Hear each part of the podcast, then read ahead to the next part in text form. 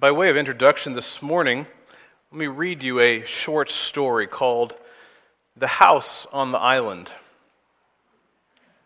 A wealthy man owned a remote island on which he had laid the foundations of a home that he planned to build. He was personally visiting the island to see the progress when a violent storm approached. He was preparing to leave in his personal aircraft when he observed a large passenger vessel foundering in the waves off his island. He hurried down to the shore and reached it just as the vessel sunk below the waves. And moments later, he glimpsed the first survivors crawling through the surf onto his beach. He helped a few into a lift that he had built to reach the top of the cliffs on which his home was being built. He brought the survivors into the shelter that the structure provided from the storm and from the elements. The man got into his aircraft to leave before the storm cut off all escape so that he could return with more help and more means to escape. Despite the departure of the island's owner and no given time frame for his return, the survivors refreshed themselves with some supplies in the shelter and hopefully set out for the beach. They reached the edge of the cliff and realized the dire predicament that they all faced. The cliffs lined the beach all around the island, providing no natural access to the solid ground above on which the owner's house was being built. Thus, all the hundreds of survivors littering the beach below were cut off from the safety above and exposed to the intermittently severe but sustained storm. The only hope was the lift that the owner had constructed from the top of the cliffs down to the beach. It could carry a few people up the cliff at a time. But despite their efforts, they could not operate it except from the top. The beach stranded castaways then could not get themselves to the top. They were dependent on those who had been delivered to the top of the cliffs and to the shelter that it promised. Perhaps you see in this story uh, an allegory, an analogy. Uh, this is written as a parable of the church. The church being the structure that is being built on top of the cliffs, on top of the island. And the believers, the church, are those who are rescued and are charged with the task of continuing that rescue. And the story goes on, but what if it stopped there? What if it stopped with the rescued being content to just stay on top of the cliffs, with they had shelter and safety and supplies and comfort? What happens when the church becomes complacent, when we get stuck in a comfort zone, when we shift into neutral. God has designs for the church to spread to the ends of the earth, but sometimes we are slow to move. Big idea I want us to look at this morning is that the church is not neutral, or it is not supposed to be.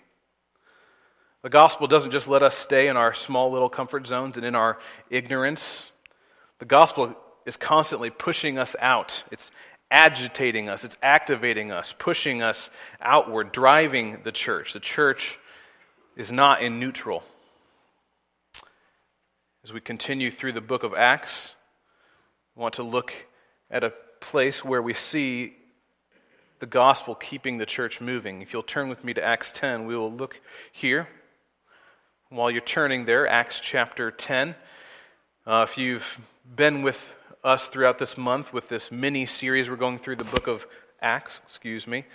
Uh, you've noticed we've not been able to go through every verse, every chapter, having a short window. I've tried to pick some of the most foundational aspects of the Acts narrative that apply to the church. There are many significant things that happen in the book of Acts that we just won't get to the conversion of Saul and a lot of, a lot of Paul's ministry. But there are some things that uh, are, are very crucial to us understanding what and who we are as a church. And this is one of them. Acts chapter 10.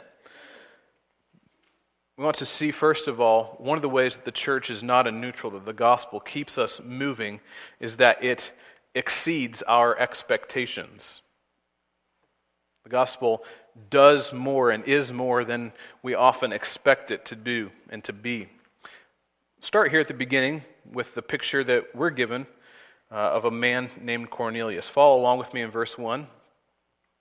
At Caesarea, there is a man named Cornelius, a centurion of what was known as the Italian cohort. a devout man who feared God with all his household. He gave alms generously to the people and prayed continually to God. About the ninth hour of the day, he saw clearly in a vision an angel of God come in and say to him, Cornelius. And he stared at him in terror and said, What is it, Lord? And he said to him, Your prayers and your alms have ascended as a memorial before God. And now send men to Joppa to bring one Simon who is called Peter. He is lodging with one Simon, a tanner, whose house is by the sea. And so Cornelius does this. He sends messengers to the apostle Peter. But let's see what's going on here. This person of Cornelius, he's described as, as a devout man, an honorable man. He's doing good things, he's praying to God. He is uh, a Roman who grew up learning and knowing about all the Roman gods Jupiter, and Apollos and all of their, their whole system of, of deities. But he seems to have rejected that. And where, where he's in Palestine amongst Jewish believers, he is attracted to their theology, their monotheism, their God. He prays to this God. And God comes and speaks to him and even describes more of his actions. Your prayers, your alms have ascended as a memorial before God. And these are good descriptions, good signs. But the text tells us that, that is, that's not the end of the story of Cornelius. Cornelius is not just a, someone who believes in God, and that is the end of the story. It, it brings us to this distinction right away that there are, there's a difference between people who are attracted to God or attracted to the gospel and those who actually believe in the gospel. One of the expectations the gospel shatters for us is that the gospel is not too broad. The gospel, the good news, the salvation that is promised, does not just automatically apply to all good people. There's a distinction between those who, who know about God and are attracted to things about God and those who actually believe it. Cornelius, he was here, and sequentially, I think, He's at the place where he was responding to what he knew. He was living to the light he had. He, he knew things about God and he was putting his faith in them, but he had not yet heard the gospel. And there are many people like that, where they are maybe living in faith based on what they know, what they've been shown, but they have not yet heard the gospel. But there are others. Maybe there are some who believe in God, but they just don't have anything deeper than that. There's a generic just belief in God. But they might not even know that their gospel is more than that. Maybe they've just not understood that from Scripture. Further, there are some who are very attracted to the church, things of God, things are about the gospel. They, they want, they're attracted to the morality or the, the community that the church has. But they have intentionally chosen not to believe the gospel. I had a coworker who I shared the gospel with several years ago who was a member of a church. But he very clearly told me he did not believe the gospel. I, I shared the gospel with him. He said, I know that, but I don't, I don't buy it. I asked him why he was a part of the church, and he said, We just, it, it's good to be a part of the, the community. We want our kids to grow up knowing about church and stuff. He had been exposed to the gospel, but he inwardly rejected it. And then there further, there are some who expect universal salvation. It doesn't, doesn't matter what you believe, where you're at, who you're born to, doesn't, and nothing matters. Everyone will eventually be saved.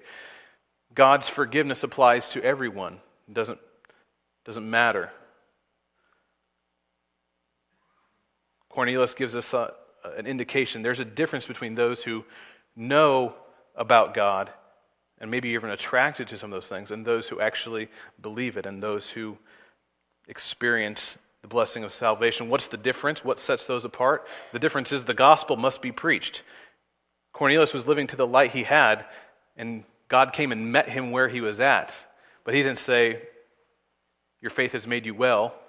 He said, Go and find someone to preach the gospel to you. The gospel must be preached. When Cornelius meets Peter finally, in verse 33, he says, we are all here. He gathered his whole household in the presence of God to hear all that you have been commanded by the Lord. We have, we like what we've heard about God so far, but we need to hear more. We have to hear more good news. Acts chapter 11, actually, Peter goes and then summarizes this whole thing, this whole story of chapter 10. He goes to the church in Jerusalem and summarizes it. And uh, in, in, Acts 11, verse 13 and 14, he, he actually gives a few more details in his summary about the initial message that Cornelius received from the, from the angel. He said, The angel told Cornelius, Send to Joppa and bring Simon, who is called Peter. He will declare to you a message by which you will be saved, you and all your household. He wasn't given automatic salvation just because he prayed to God. He was told, Go and hear the gospel by which you will be saved. It must be the gospel. It must be repentance and faith. Again, when Peter recounts this to the church in Jerusalem in 11, verse 18, he says, Then to the Gentiles also God has granted repentance that leads to life. There's a response that is required. It's not just enough to know the gospel and know the facts. There must be a repentance, a turning from rebellion and living for oneself to turning to faith in God and, and living under Jesus Christ as Lord. And that's how Peter portrays Jesus. In verse 36, when he actually gets to preaching the gospel, verse 36, the good news of peace through Jesus Christ, he is the Lord of all. It must be repentance and faith. So we need to make sure that our expectations of the gospel are not too broad. We also need to make sure that they're not too narrow. Both of them actually end up selling the gospel short. Either one, though, we need to have corrected. We need to adjust our expectations to what the gospel promises, and it will actually exceed our expectations. We do not want to be too narrow. There's some narrowness going on in this text. There's still a misunderstanding of the Jews in the church of what the gospel was, what God's design for the church was. When Peter recounts this, again in chapter 11, in verse 2, it says, The circumcised, circumcision party criticized him for having gone and spent time with Gentiles, gone and preached the gospel to Gentiles. And don't, we don't know exactly if their belief was they thought the gospel was only for Jews, or if they thought the gospel maybe was for everybody, but the, the Jews were going to be the, the ones that had the Spirit, were going to be the ruling class, and the Gentiles were going to have to do something else. Don't know exactly, but they were not happy. But they were missing, missing out on something. That we should, they should have known from the beginning this was God's design for the church. All the way back in Genesis, when God promised to Abraham, the father of the nation of Israel, that he would bless him, he also said that all the families of the earth will be blessed. It was not just Israel, just not just Abraham's family. The blessing that came from Abraham would apply to everybody. And when Jesus spoke some of his final words to his disciples, Matthew 28, go and make disciples of, of which nation? Israel only? No, of all nations. And then again in Acts 1, you will be my witnesses in Jerusalem and Judea, and that's it, right? No, Samaria and the ends of the earth. So there are still these some confusing expectations, and God is working to break down the, the box that the Jews were, were living in. It's several months, maybe even a couple years since Pentecost, where the, the Jews have been growing in, in number and organizing churches, but it's still primarily people of Israel that are making up the church. But he's breaking down the box. In chapter 8, we see that the gospel actually gets preached to Samaritans. These were half blood people from Israel. They were intermingled with other countries, and they were hated by the Jews. But the gospel went there, and there are people that are coming to faith. And even in the beginning, the context of this story, we start out finding Peter in a place that he would not normally be found. He's not in Jerusalem. He's not in the epicenter of the Jewish church. Where do we find him? We find him in Joppa. This is a primarily Gentile city. It's not a center of the Jewish church. He's in a Gentile city.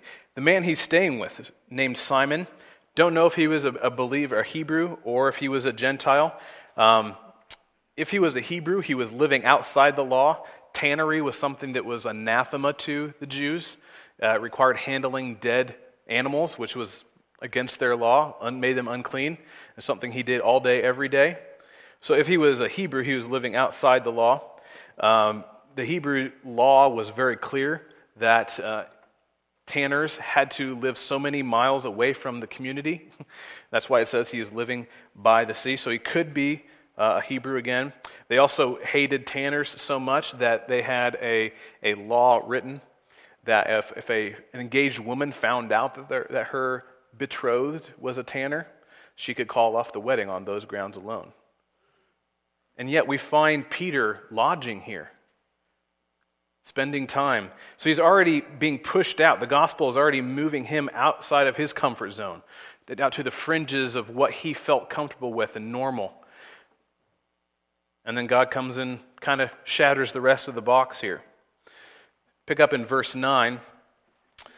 The next day, as they were on their journey, these are the messengers from Cornelius and approaching the city. Peter went up to the housetop about the sixth hour to pray. And he became hungry and wanted something to eat, but while they were preparing it, he fell into a trance and saw the heavens opened and something like a great sheet descending, being let down by its four corners upon the earth. In it were all kinds of animals and reptiles and birds of the air. And there came a voice to him Rise, Peter, kill and eat. But Peter said, By no means, Lord, for I have never eaten anything that is common or unclean. And the voice came to him again, a second time What God has made clean, do not call common. This happened three times, and the thing was taken up once to heaven. Verse 17 it says, Peter was perplexed about this, and then the messengers show up. Down in verse 20, speaks to Peter Rise and go down and accompany them without hesitation, because I sent them. And Peter understands, begins to understand what's going on here. His first reaction is, By no means, Lord. I would never do that. I would never transgress those law, those dietary restrictions. But as God explains, Peter starts to soften.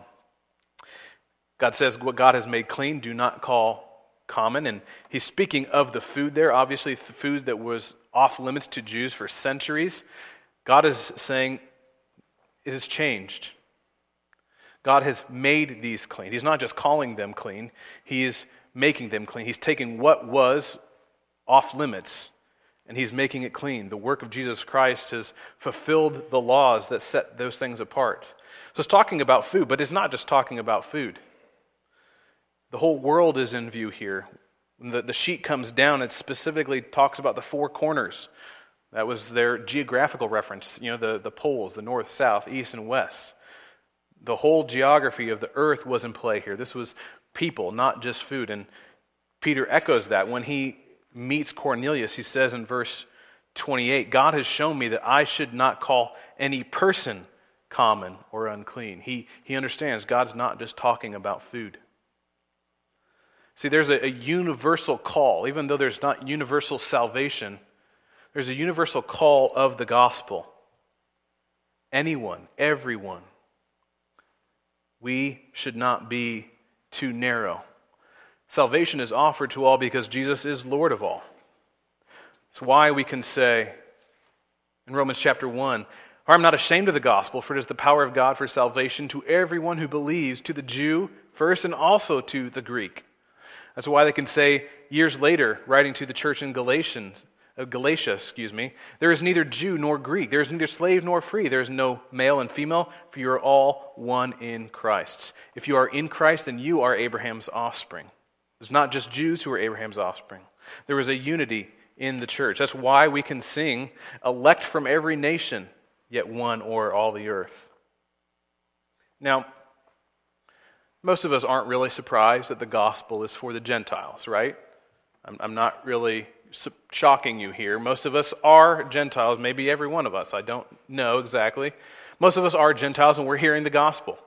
So we're not exactly surprised by this. We've grown up in contexts where the gospel has almost always been preached and available to anybody that wants to hear it. But maybe that's made us expect something of the gospel that is not there. Maybe we, expect, of course, course, we get to hear the gospel. Maybe we even come to think that we deserve it. We need to make sure that the, the grace that we give ourselves, we, we don't normally think of the gospel being too narrow when we apply it to ourselves. We, we think, of course, we can hear it, but we need to make sure we often don't pass that on to others. We might think too narrowly of others, like the Jews did the Gentiles. Maybe we can't fully appreciate what the Gentiles thought, or the Jews thought of the Gentiles, but I want to ask us maybe we can consider it in our own specta- the narrowness we find in our own expectations of other people. When we think of people who are different than us, others, people who are very other than us. Sometimes that's, that's people that we just don't understand. Or sometimes it's people that we think we understand all too well, and we just don't like what they stand for or where they came from or what they're doing. Maybe it's a, a Mormon or a Muslim. Maybe it's a Maybe to you, it might be an illegal immigrant taking American jobs, or it could be, on the other side of it, the bloated rich 1% who are not sharing with the rest. Maybe it's someone on the far right or the far left of the political spectrum, somewhere opposite from you. And understand them or not, just might not be ready to, to get along with them. We might think that makes us uncomfortable. Someone from a different church who might believe some different theology than us. Maybe someone from a different race, what is called race in our society. Someone of a, of a different color of skin. Maybe it's not just that it makes us uncomfortable. Maybe it goes beyond just our personal preferences. Maybe we think that some of those people might be beyond the gospel. And maybe not just that they wouldn't ever come to believe the gospel, but maybe we think they couldn't. Maybe the gospel could never get there. The gospel couldn't pierce that heart of stone. Maybe we've seen people that we think are beyond forgiveness. There's too much to forgive. Maybe even in the darkness of our own hearts, we hope that they would not come to the gospel. An abusive parent or a spouse, human trafficker, spoke with a, a man very recently who could not reconcile with the fact that the gospel could be offered to a, a child predator.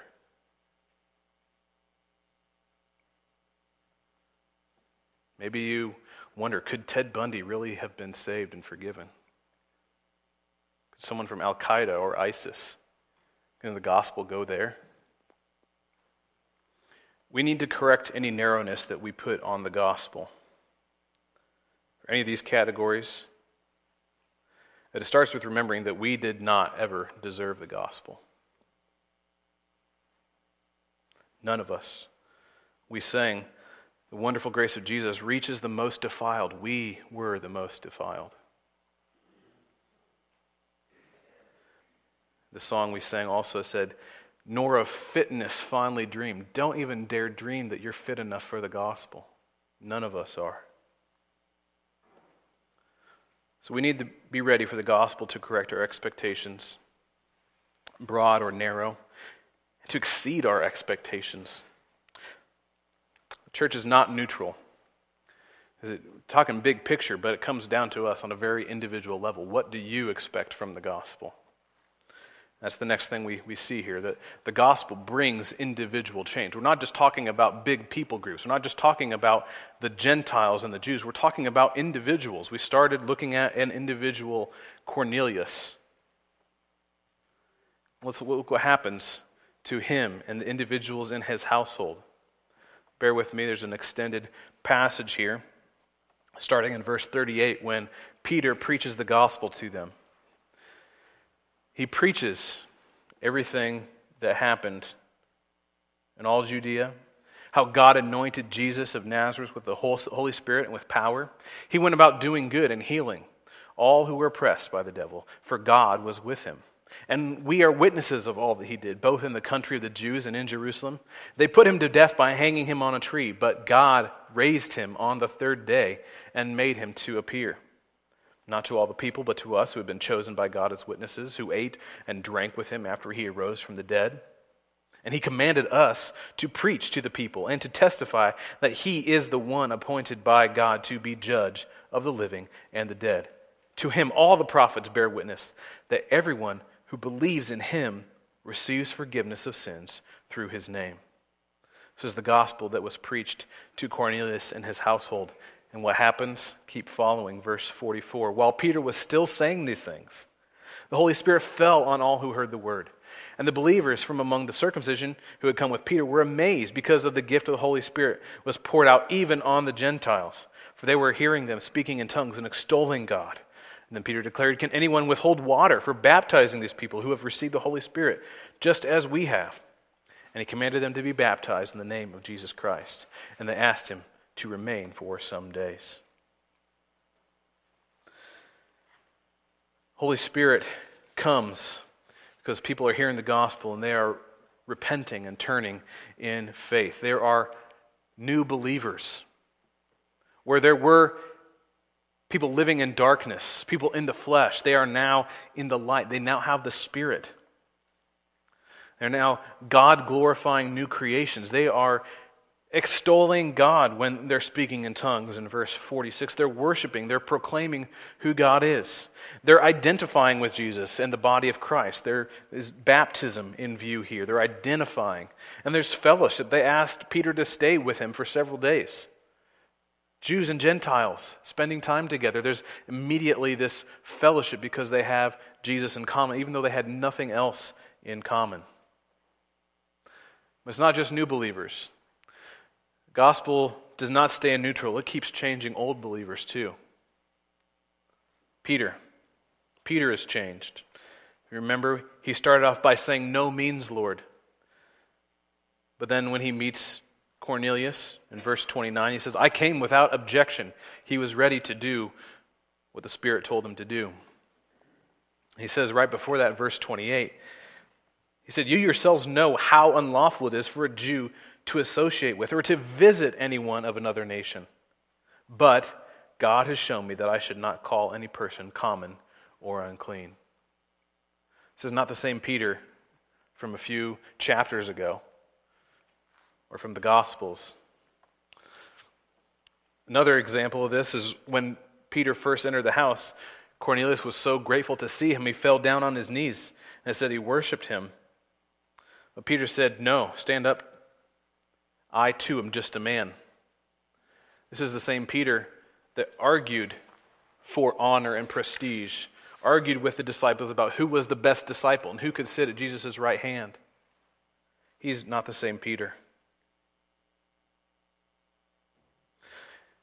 While the gospel keeps moving in us, it keeps pushing us outside of our comfort zones, it keeps changing us on an individual level. But let's, let's zoom back out a little bit to uh, the big picture because something that we probably all need to change in more on an individual level is to have a zoomed out view of the world, to have our eyes on the ends of the earth.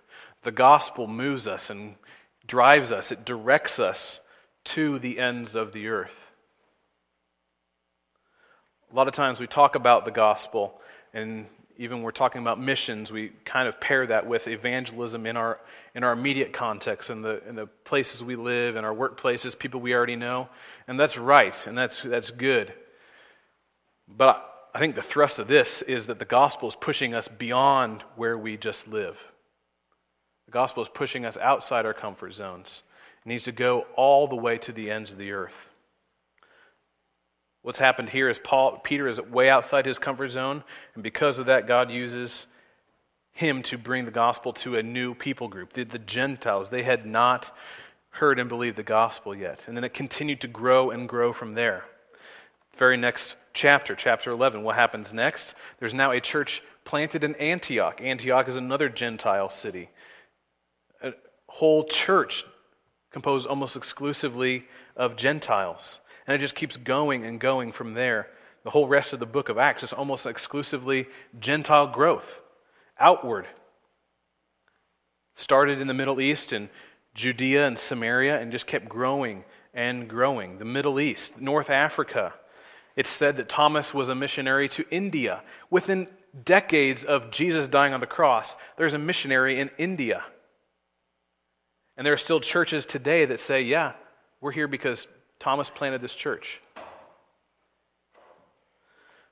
The gospel went to Europe beyond Rome. It went to many other cultures and, and people groups in ancient Europe and even got up into the British Isles within a few hundred years of Jesus rising from the dead. Roman Britain had the gospel. It's interesting, so, to see some of the ebbs and flows. It might make us somewhat sad or discouraged to, to see that there were places that had the church that we don't see the church anymore. The Arabian Peninsula, it's said that Matthew was the missionary down to the Arabian Peninsula. We don't get to see much of the church there anymore. Central Asia, the Caucasian regions, and even the stands, Afghanistan, Turkmenistan, Tajikistan, used to be hubs of the early church. Within the few centuries, there were missionary agencies from Central Asia sending missionaries to the rest of the world. We don't see much of the church there. Europe used to be awash with nations that fought for the cross, but we do not see that now. Did you know that even just 100 years ago, less than 100 years ago, the city that used to be called the Jerusalem of the East was Pyongyang.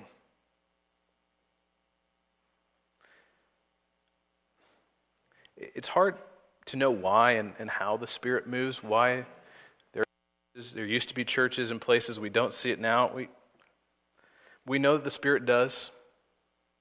And in places where the church was strong, there is now a void, there's a need. And there are places on the earth where we, as far as we know, there's never been a church.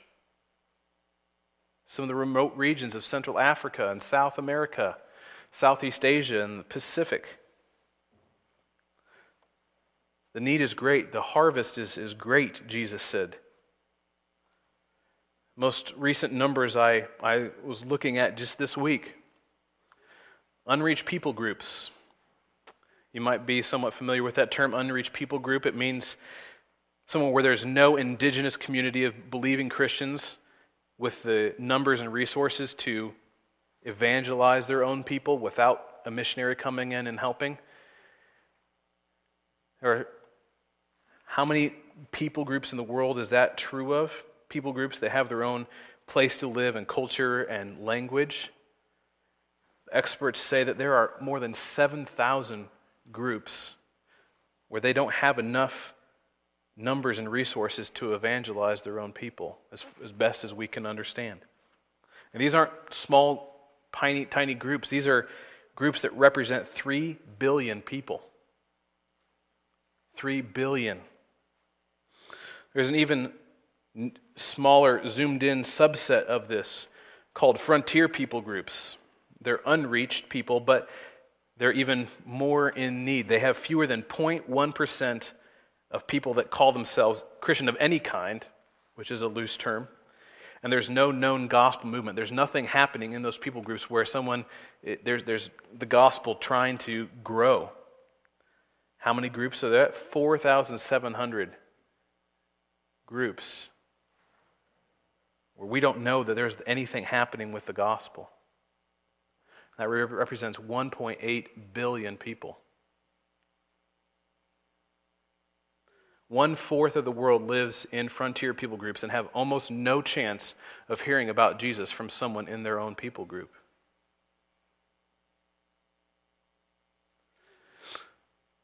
Lots of numbers we could say. I maybe this is the just a good summary of it, and maybe you've heard me say it before, but if every believer in the world told today everybody that they knew about Jesus.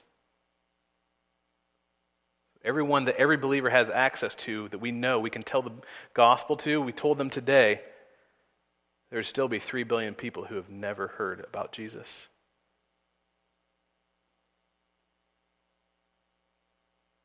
Don't even know the name Jesus.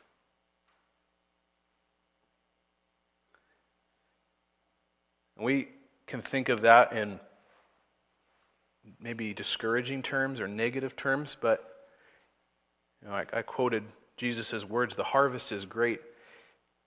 Jesus is actually very optimistic. The harvest is great. There's, there are incredible numbers of people that have yet to hear the gospel, who can come to Jesus. It's estimated that every day, 74,000 people across the globe put their faith in Christ. 74,000 people every day. 28,000 of those are probably in China. An average of 3,500 new churches open every week around the world. A lot of them not here. Brazil, Nigeria, Philippines. 3,500 new churches every week. From 1990 to 2000, that single decade, just a few years ago, the number of born again believers doubled in the world as best as we know. The harvest is great. But you know the rest of that verse, right? The workers are few. So ask the Lord to send more workers. There are a lot of things that we could, we could think and try to think of as, as applications. What do we do with all this information? Some of it needs to be we, we need to pray to send more workers. It said, many of us cannot reach the mission field on our feet, but we can reach them on our knees. We can pray. We can support those who go. It's a great story here from a man who went to India with William Carey. He said, Our undertaking to India really appeared to me on its commencement to be somewhat like a few men who were deliberating about the importance of penetrating into a deep mine, which had never been before explored. And we had no one to guide us. And while we were thus deliberating, Carey, as it were, said, Well, I will go down if you will hold the rope. Before he went down, he, as it seemed to me, took an oath from each of us at the mouth of the pit to this effect that while we lived, we should never let go of that rope.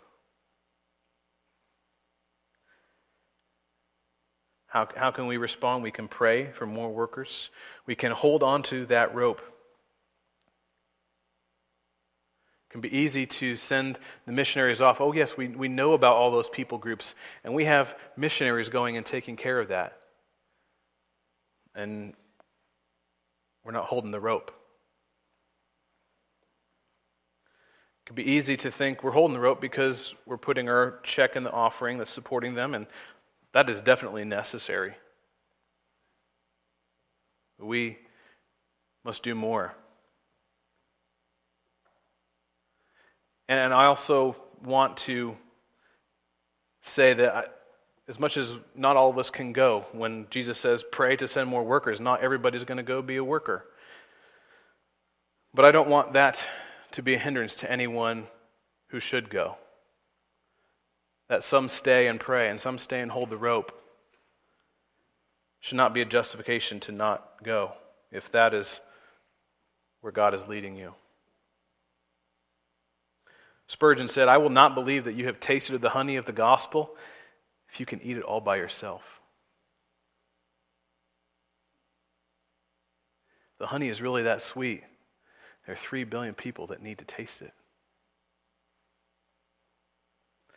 David Platt said this Every saved person this side of heaven owes the gospel to every lost person this side of hell.